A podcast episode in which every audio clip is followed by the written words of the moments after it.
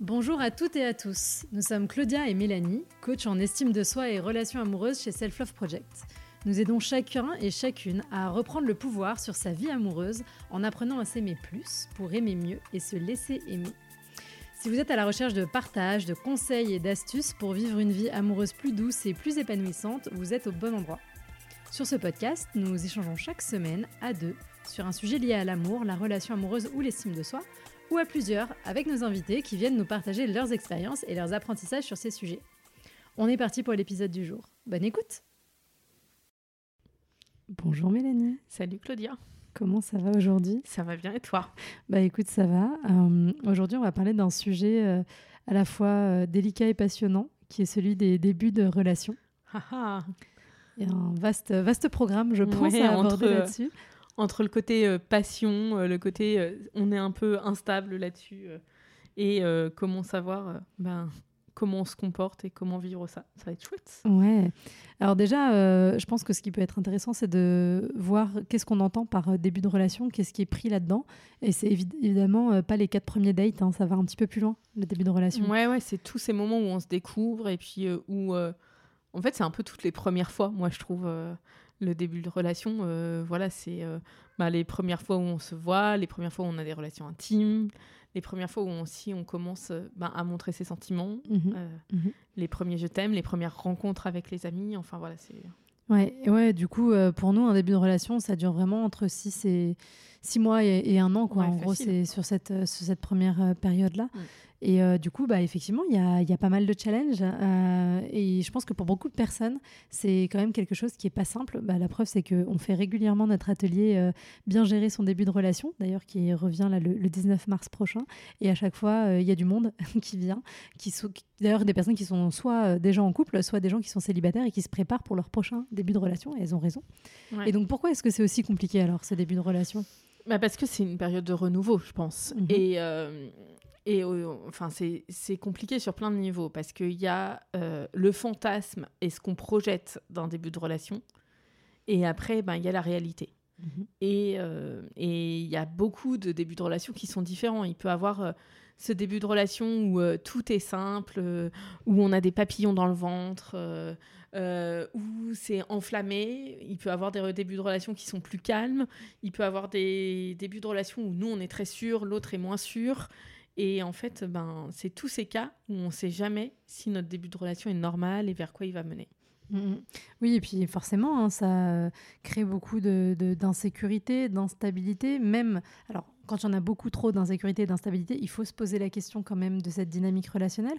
Mais même dans une dynamique euh, fonctionnelle et saine, eh bien, évidemment, selon en plus le degré de travail qu'on a fait sur soi, selon évidemment les, choses qu'on a pu vivre dans son passé, eh bien ça peut venir réactiver euh, des peurs et des traumatismes et euh, ça vient un peu nous chambouler dans tous les sens. Donc bah, du coup on en profite pour rappeler que c'est normal d'avoir ces peurs en début de relation et que c'est pas parce que vous les avez que ça veut dire que la personne en face n'est pas la bonne pour vous. et que oui, ça va être un challenge et nous on aime bien dire que un début de relation, ça doit être une lutte contre soi-même, mais c'est pas une lutte contre l'autre personne. Pour faire le lien avec euh, l'épisode précédent, enfin pas précédent, mais l'épisode d'il y a 15 jours où on parlait euh, de chercher des gens indisponibles, ça, ça c'est une lutte contre l'autre en fait, pour essayer de le convaincre. Mais par contre, euh, et ça doit pas être ça, mais par contre une lutte contre vous-même, contre vos propres peurs, pour la prise en charge de vos émotions, de ce genre de choses, oui, c'est le cas et ce sera le cas d'autant plus si vous avez un passif sentimental parfois un petit peu plus compliqué. Et du coup, est-ce que euh, bah là, sur les quelques minutes qu'on a, euh, on peut réfléchir à comment est-ce qu'on fait pour mieux gérer ce début de relation? Bah, Évidemment, le point de base, c'est déjà de bien se connaître de bien se connaître. Et ça veut dire quoi, bien se connaître? Ça veut dire euh, comprendre bah, déjà quelles sont nos peurs, hein, les fameuses peurs dont on parlait tout à l'heure. parce que si on a compris les peurs qu'on avait, on est capable de faire un pas de côté et de les entendre et de les écouter de façon à ne pas se laisser emporter par elles. Euh, dans cette dynamique-là. Euh, ça nous évite de. Bah oui, sinon c'est un tsunami qui, qui, nous submerge et on se retrouve à euh, soit ne plus envoyer de messages parce qu'on a peur que l'autre nous trouve trop envahissant, soit envoyer 250 messages parce qu'on a peur que l'autre nous oublie. et il faut avoir conscience de ce mécanisme-là pour faire ni l'un ni l'autre. Et je pense que du coup, la seconde étape, c'est de s'écouter. Mm. de savoir aussi ben, entendre ses peurs, s'écouter, enfin écouter ses sentiments aussi un peu regarder ses, ses sensations et essayer de pas se décentrer de soi-même. Ça veut dire, enfin, nous, on dit souvent, pour se préparer à rencontrer quelqu'un, il bah, faut aussi essayer d'aller mieux et se centrer sur soi-même.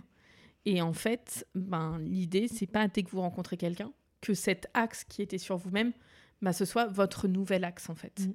Il faut essayer de trouver comment on fait pour pas trop se décentrer de soi-même et rester quand même une des priorités dans sa vie en fait. Quand vous faites rentrer quelqu'un, bah, ça ne devient pas votre première priorité il faut garder tous ces écosystèmes. Ben, il y a votre personne, il y a vos entourages, il y a votre famille, il y a votre travail, il y a vos passions. Et en fait, c'est comment vous arrivez à aménager tous ces territoires pour laisser de la place.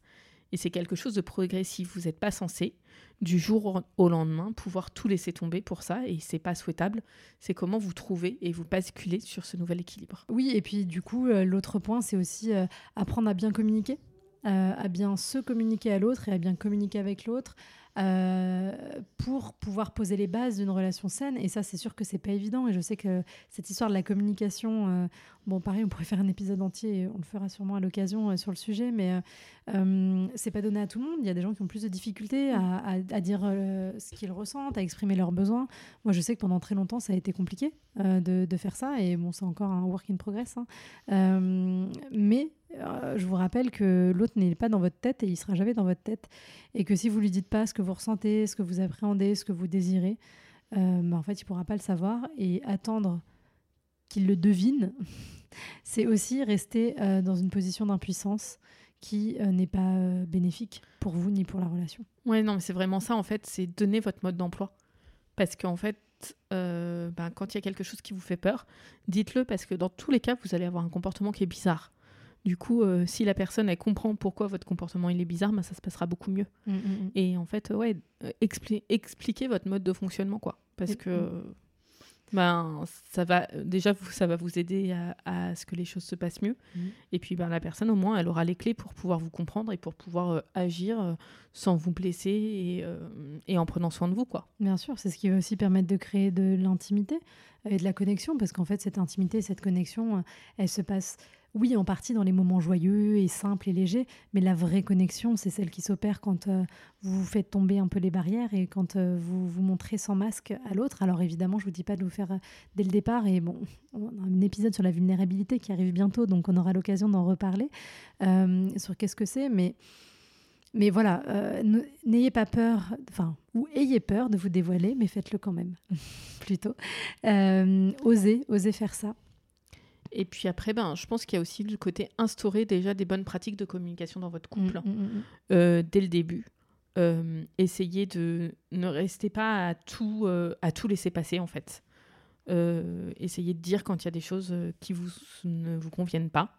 Essayez aussi ben, de partager ce qui vous plaît et, et, communiquer là-dessus. Je pense que c'est très important. Ça. Et du coup, là-dessus, bah, il y a un super outil hein, qui est la communication non violente. et on vous renvoie à l'épisode d'ailleurs avec Thomas Danzambourg qui, euh, je ne sais pas s'il sera déjà sorti ou pas euh, au moment où ce podcast-là sera diffusé, je pense que oui, euh, où on reparle de, qu'est-ce que c'est que la communication non violente, de comment la mettre en place. Et vraiment, je vous invite à, aller creuser ce sujet parce que c'est à la fois très simple et, complexe pour changer nos modes de, fonctionnement et, nos mécanismes.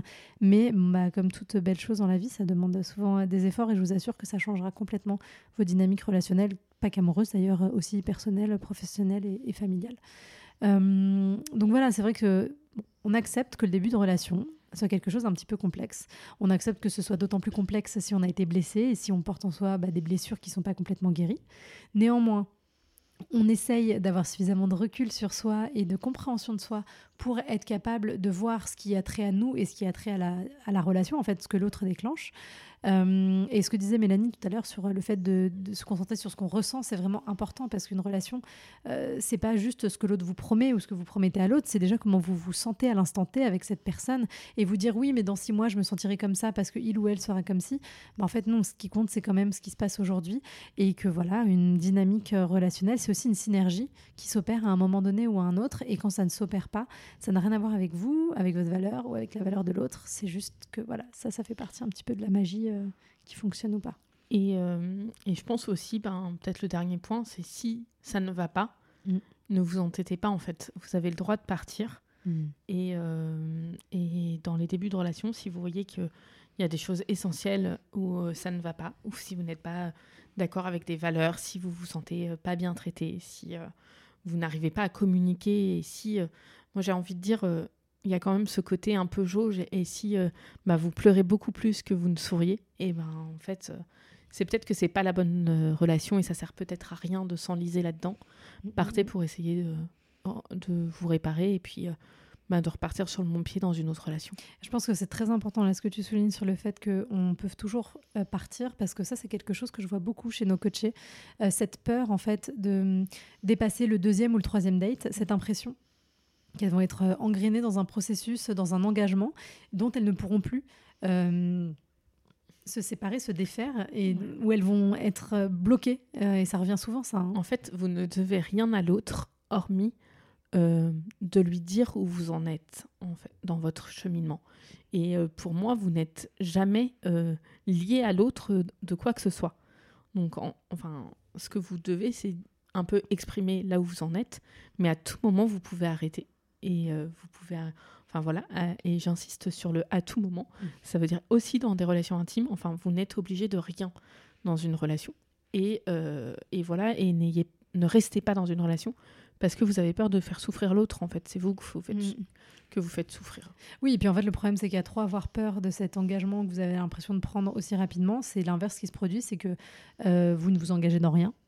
Et vous restez sur, euh, sur le bas-côté en attendant que ça passe, en, vous, en, en, attendant en fait ce moment où il y aura cette évidence qui frappera et où on vous dira oui, oui, si tu commences avec lui ou avec elle, je te garantis que ça va fonctionner. Mais ce que je peux vous garantir, c'est que cette évidence, elle arrivera jamais et qu'il va falloir la construire à deux.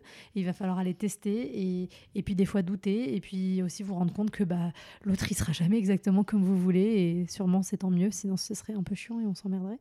Euh, mais voilà, euh, donc en tout cas, sentez-vous libre d'essayer et de partir, parce que c'est en essayant que vous allez pouvoir à un moment donné vous arrêter sur une personne qui est suffisamment bonne pour vous et non pas qui est la meilleure personne euh, voilà, que vous pouvez trouver. Euh, du coup, bah, sur cette question du début de relation, euh, j'espère que ça vous aura aidé à faire le point. On espère que cet épisode vous aura permis d'y voir un petit peu plus clair sur la façon de gérer vos débuts de relation.